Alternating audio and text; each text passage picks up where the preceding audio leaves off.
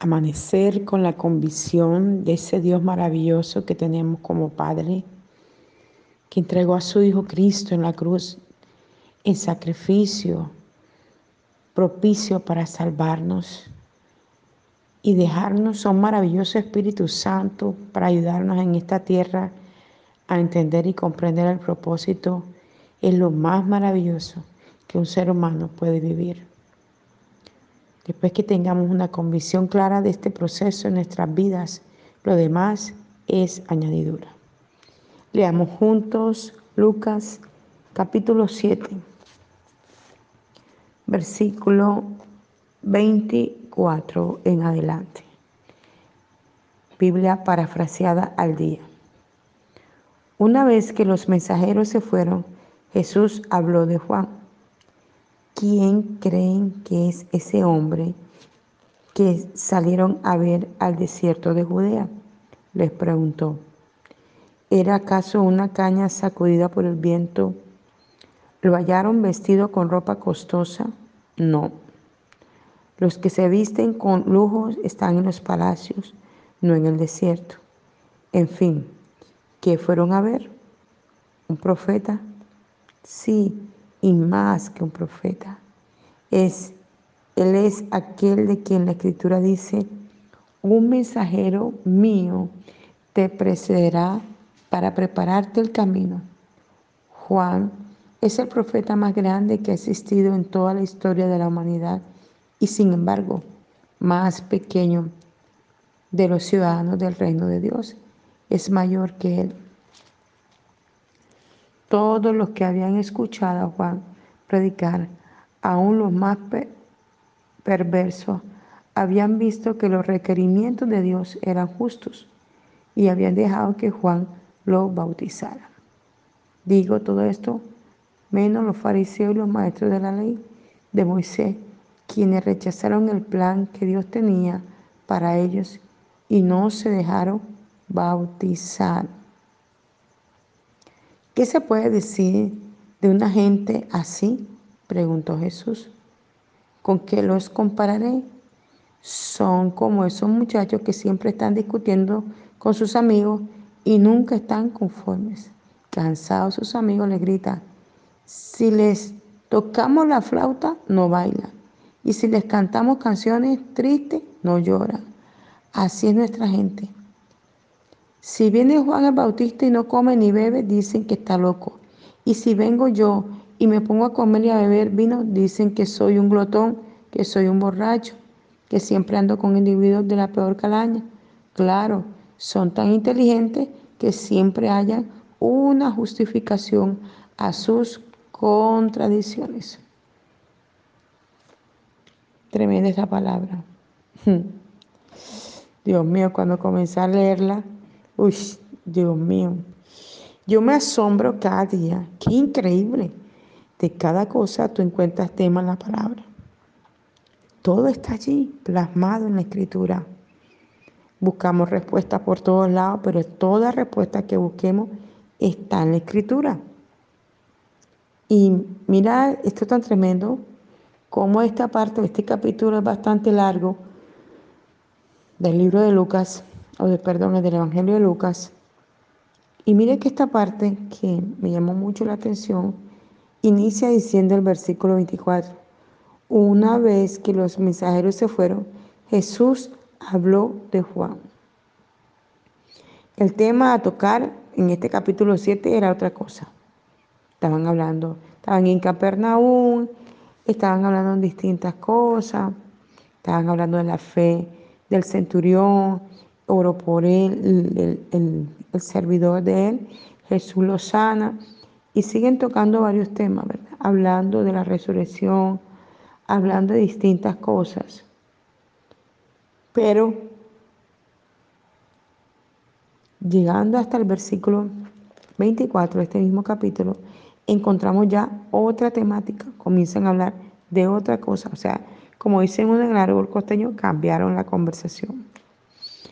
Y entonces comienza a decir el versículo 24, una vez que los mensajeros se fueron, Jesús habló de Juan. O sea, él esperó que la gente que estaba allí se fuera y comenzó a tocar otro tema. Dice, ¿quién creen que es ese hombre que salieron a ver al desierto de Judea?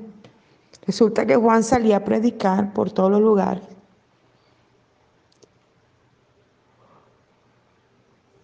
En especial por los desiertos. Juan fue criado en, en el desierto, comía langosta, comía miel, se vestía de una manera totalmente diferente a los demás.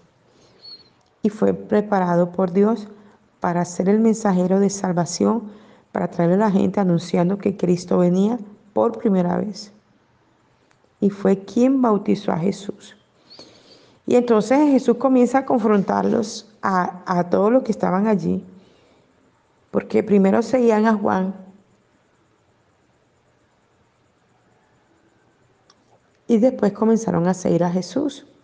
Entonces Jesús aprovecha el entorno de la gente que está allí y les pregunta, ¿quién creen que es ese hombre que, que salieron a ver al desierto de Judea? La gente es muy curiosa y la gente le gusta salir a ver, a averiguar, a preguntar, a saber qué pasa. ¿verdad? Escucho un ruido y, todo el mundo, por lo menos en mi, en mi barrio, para los hermanos que están en otros países, que se llama La Esmeralda, y la gente aquí es tremenda.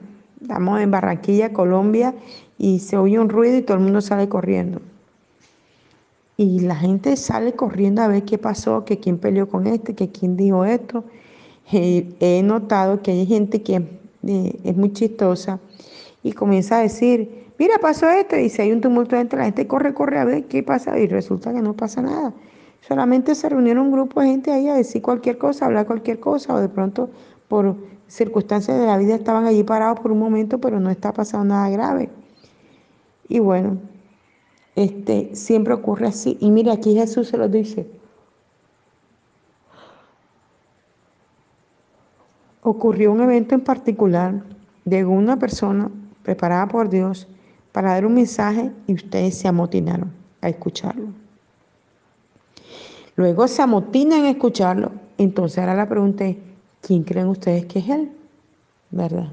Les comienza a preguntar a Jesús, comienza a hacerle preguntas canciosas.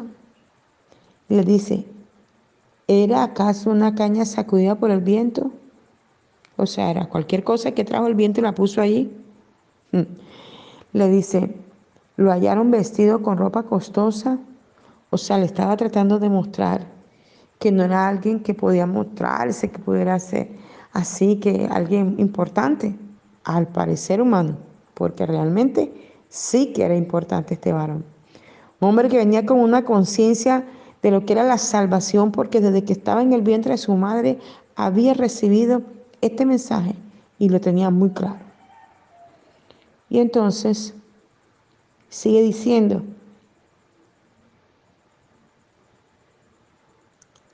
versículo 28, perdón, versículo 25. ¿Lo hallaron vestido con ropa costosa? No. Los que se visten con lujo están en los palacios, no en el desierto. Eso sí es verdad. en fin, ¿qué fueron a ver? ¿Un profeta? Sí y más que un profeta. Y esta es una circunstancia un poco mm, engorrosa porque lo que Jesús trata de decirles, iban detrás de un mensaje, solo querían un mensaje ya. Y entonces Jesús comienza a hacerle énfasis en esto, decirle, es un profeta, sí Señor, y más que un profeta. O sea, es una persona ungida y por eso era que Juan era tan duro en la palabra que él daba. Porque es que la gente iba detrás, era buscando algo que les conveniera a ellos. Y eso no ha cambiado. Todavía estamos en este tiempo. La gente busca al profeta para que el profeta le diga lo que ellos quieren escuchar. Pero cuando el profeta le trae el mensaje de parte de Dios y ese mensaje lo sacude y lo confronta, entonces ya no quiere escuchar al profeta ya se cambian de iglesia, se van a otro lugar, porque es que ese pastor es muy duro, porque es que ese pastor es esto y lo otro. Pero lo que pasa es que Dios tiene que sacudirnos, confrontarnos. Y muchas veces ha pasado que el mismo pueblo hace caer el profeta. porque le, le, hace hablar al profeta cosas que realmente el Espíritu Santo no está trayendo. Pero como él quiere una palabra, entonces el profeta le tira una palabra conforme a la necesidad que él tiene. Y este es un grave pecado. Yo sí que me cuido de esto. Muchas veces hay gente que viene a que tú le hables lo que ellos quieren y si tú no le hablas lo que ellos quieren, se enojan, se molestan. Yo recuerdo en alguna ocasión hace muchos años, una de las iglesias que el Señor me permitió servir, una iglesia muy grande que bueno, ya no existe, eh, estábamos en plena administración y la iglesia estaba llena, habían como más de 400 personas en esa iglesia. Y yo estaba adelante porque siempre le colaboraba al pastor en la administración y eso. Se me acerca un líder, me habla al oído y me dice que me buscan afuera. Yo salgo a ver y era una señora y un joven. Y me dice, yo vengo de bastante lejos, era como por soledad. Y vengo porque alguien me habló de usted. Yo necesito una palabra de parte de Dios. Yo me la quedé mirando y le dije, claro que sí, entra al servicio, escucha el mensaje y allí va a recibir la palabra de Dios. No, yo vengo específicamente que usted ore por mí. Yo le dije, no, yo no voy a orar específicamente por usted. Entra a la iglesia, escuche la palabra, reciba lo que Dios está allí y cuando se acabe el servicio, si Dios me muestra y me dice que ore por usted, yo lo voy a hacer. Porque yo detecté ya que la mujer quería venir a decirme que yo tenía que darle una palabra de parte de Dios. Y yo no tenía ningún mensaje para ella. Dios no me había dicho nada, ni siquiera en ese mismo instante que la tenía frente de mí. Entonces los profetas tenemos que cuidarnos de no estar profetizando en la carne. La Biblia dice, ay de aquel, ay, hay un ay por delante, ay de aquel que dice, Jehová ha dicho y Jehová no ha dicho nada hay. O sea, nosotros no podemos decir, y yo he notado que ya se ha vuelto como moda en la gente decir, es que Dios me mostró, es que Dios me dijo, es que Dios me reveló. Y uno que ya tiene el ejercicio en el Señor de la búsqueda de Dios comienza a discernir que lo que está diciendo no es real, no viene de Dios, es su carne, en su deseo de protagonizar. Entonces, tenemos que cuidarnos de esto, ¿verdad? Y dice, es él, Él es aquel de quien las escrituras dicen, un mensajero mío te precederá para prepararte el camino. Un mensajero mío te precederá. Esto había sido profetizado hacía muchos miles de años atrás, que vendría uno, que vendría primero que Jesús, aunque eran casi contemporáneos, pero él vendría primero a anunciar, anunciar, anunciar el mensaje de Cristo que vendría, preparándole el camino, preparándole el corazón a la gente para cuando Jesús llegara, él pudiera soltar todo ese mensaje de parte del Abba Padre. Y estamos en la misma posición ahora. Seguimos anunciando el mensaje de Cristo que viene ahora, no por primera vez, viene por segunda vez, aunque los judíos apenas lo están esperando, pero Él viene por segunda vez, pero ya no viene a morir en la cruz, ahora viene a juzgar, con vara de hierro, dice la escritura en Apocalipsis. Entonces, dice, Juan es el profeta más grande que ha existido en toda la historia de la humanidad y sin embargo, el más pequeño de los ciudadanos del reino de Dios es mayor que él. O sea, trata de decir, este hombre es tan humilde, tan sencillo, que aún el más pequeño del reino, que podría ser un niño, es mucho más grande que él. O sea, era un hombre tan humilde, tan sencillo, que al compararlo, no podría compararse su humildad con nadie en ese momento, porque a pesar de que había gente como niños, como adolescentes, que era mucho más pequeño en conocimiento, en revelación, él venía a ser mucho más pequeño. Era un hombre sencillo, noble, un hombre que amaba a Dios, que permanecía en el altar, que permanecía en la presencia, salía a anunciar la palabra y volvía y se metía y se escondía. Así tenemos muchos ministros que salen solamente a dar mensaje, ministra. En ese momento que está ministrando usted tiene que aprovecharlo, porque luego el después no sale. Y esto lo vemos en mujeres y hombres, ministros del Señor, que solamente salen a dar mensaje de Dios y luego se meten de nuevo en la cueva y la cueva puede ser su casa, su baño, su closet, como en el caso de mi apóstol, ella se mete en el closet y de ahí no sale. Mucha gente se quiere hablar con ella y no, no porque ella permanece metida en su altar y ella solamente sale es a dar el mensaje de parte de Dios. Y así tenemos muchos ministros a mi nivel mundial. Solamente salen a anunciar el mensaje y vuelve y se guarda, porque permanece en el altar buscando la presencia y la gloria del Señor. Y en la historia usted comienza a investigar y va a encontrar muchísima gente, muchísima gente buscadora de la presencia de Dios que solo salía a dar el mensaje y volvía y se escondía. La gente lo buscaba y los perseguía y ven y te hago la atención y ven, pero ellos no dejaban, porque ellos, su deleite era o es la presencia del Señor. Y seguimos viendo la escritura, dice, todos los que habían escuchado a Juan predicar, aún los más perversos, mira esto, habían visto que los requerimientos de Dios eran justos y habían dejado que Juan los bautizara. Digo todo esto menos de los fariseos y los maestros de la ley de Moisés, quienes rechazaron el plan que Dios tenía para ellos y no se dejaron bautizar. Mira esto tan tremendo y aquí quiero detenerme un poquito. Lástima que no puedo profundizar porque los devocionales no son tan largos.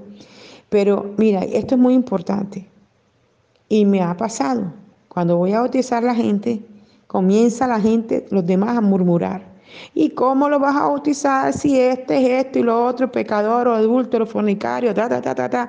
Y comienzan a hablar. Y yo me quedo, porque ya Dios me dio una orden, Dios me dijo, bautízalos.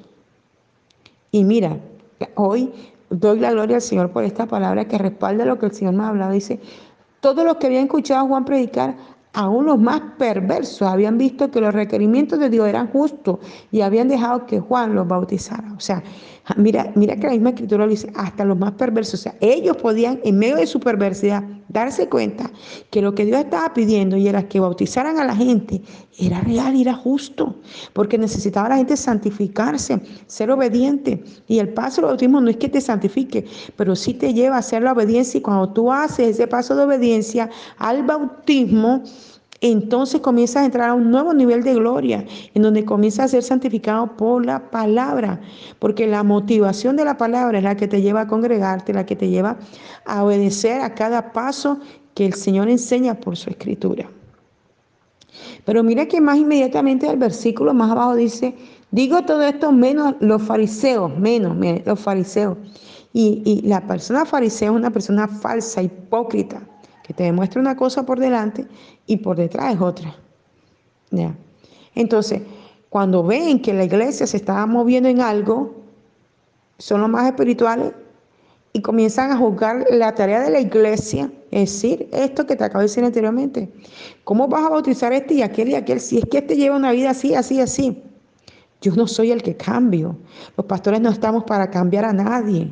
Los ministros no estamos para cambiar a nadie. A nosotros solamente nos toca dar el mensaje, el que transforma, cambia, renueva. Transforma esa mente perversa, como dice ahorita, lo que acabamos de leer, se llama Espíritu Santo de Dios. Ni tú ni yo somos el Espíritu Santo. Tú y yo somos instrumentos de Dios para llevar un mensaje de salvación, liberación y restauración. Y de eso se encarga el Espíritu Santo, de transformar, cambiar, renovar y traer a salvación, traer el cambio. Muchas veces juzgamos a los demás. ¿Y quién nos juzga a nosotros? Juzgamos a otro. Ay, que mira, este no se congrega. Y tú miras a la persona que lo está diciendo y tampoco se congrega. Ay, que mira, que este no ayuda, no colabora. Y tú lo miras y él tampoco lo hace. Y comienza a juzgar a los demás, pero él tampoco lo hace. Entonces, ¿con qué autoridad una persona puede juzgar a otra si ella misma no lo hace? Entonces yo siempre le digo, a mí me juzga gente de altar, gente de oración, gente de búsqueda. Porque el que mantiene en el altar con una relación y comunión con Dios, a ese Dios le revela la posición, la circunstancia, la vida, la condición de la persona. A ese que mantiene en comunión con el Abba Padre, Dios le revela y por eso puede confrontarla a uno porque mantiene una relación con Dios. Pero aquel que no ora, que no lee la Biblia, que no es obediente, que no es ejemplo, ¿cómo puede juzgar la vida de otro? No lo podemos hacer. Por eso nos tenemos que mantener en intimidad, en relación con Dios, santificándonos a cada instante y segundo para poder ir a otro, aconsejar a otro, a exhortar a otro, a hablar de, a otro. Tenemos nosotros que ser ejemplo de vida. En estos días yo había tenido una diferencia con un hermano mío y él me llamó ayer y me dijo, perdóname, realmente hice mal, no debía haberlo hecho. Pero tú también reaccionaste y sí, yo reaccioné negativamente. Y en el momento que reaccioné, y no, y no es que me desesperé algo, sino que le hice ver que lo que estaba haciendo no estaba bien. Pero de pronto no lo dije de la manera correcta. Pero luego que él se fue, el Espíritu Santo me redarguyó y me dijo, no está bien lo que hiciste. Y yo, wow. Y ayer él me llama y me dice, perdóname. Eh, lo que yo hice no estuvo bien, pero tú tampoco debiste haber reaccionado así. Y era cierto, yo me quedé callada. Era cierto. Sí, no había reaccionado de una manera correcta. Pero el Espíritu Santo me redarguyó inmediatamente. Habló a mi corazón. Y en esa actitud que debemos estar todos los días. Señor, ¿en qué estoy fallando? ¿En qué estoy mal? Ayúdame a corregir esto. Y cada día podremos ser mejores personas, mejores amigos, mejores padres, mejores hijos, mejores hermanos, para la gloria y honra de nuestro Padre. ¿Verdad? Entonces, para terminar, el 31 dice, ¿qué se puede decir de una gente así? Preguntó Jesús. ¿Con qué los, con qué los compararé? Son como esos muchachos que siempre están discutiendo con sus amigos y nunca están conformes. Cansados sus amigos le grita, si les tocamos la flauta no bailan y si les cantamos canciones tristes no lloran. Así esa gente, si viene Juan el Bautista, y no come ni bebe, dicen que está loco. Y si vengo yo, ahí se estaba refiriendo Jesús, y me pongo a comer y a beber, vino dice que soy un glotón, que soy un borracho, que siempre ando con individuos de lo peor, de la peor calaña. Claro, son tan inteligentes que siempre hayan una justificación a sus condiciones. Y tremendo. O sea, siempre están juzgando la vida de los demás. ¿Y quién los juzga a ellos? Y, y, juzgaban a Jesús porque Jesús eh, se sentaba a la mesa con una mujer prostituta.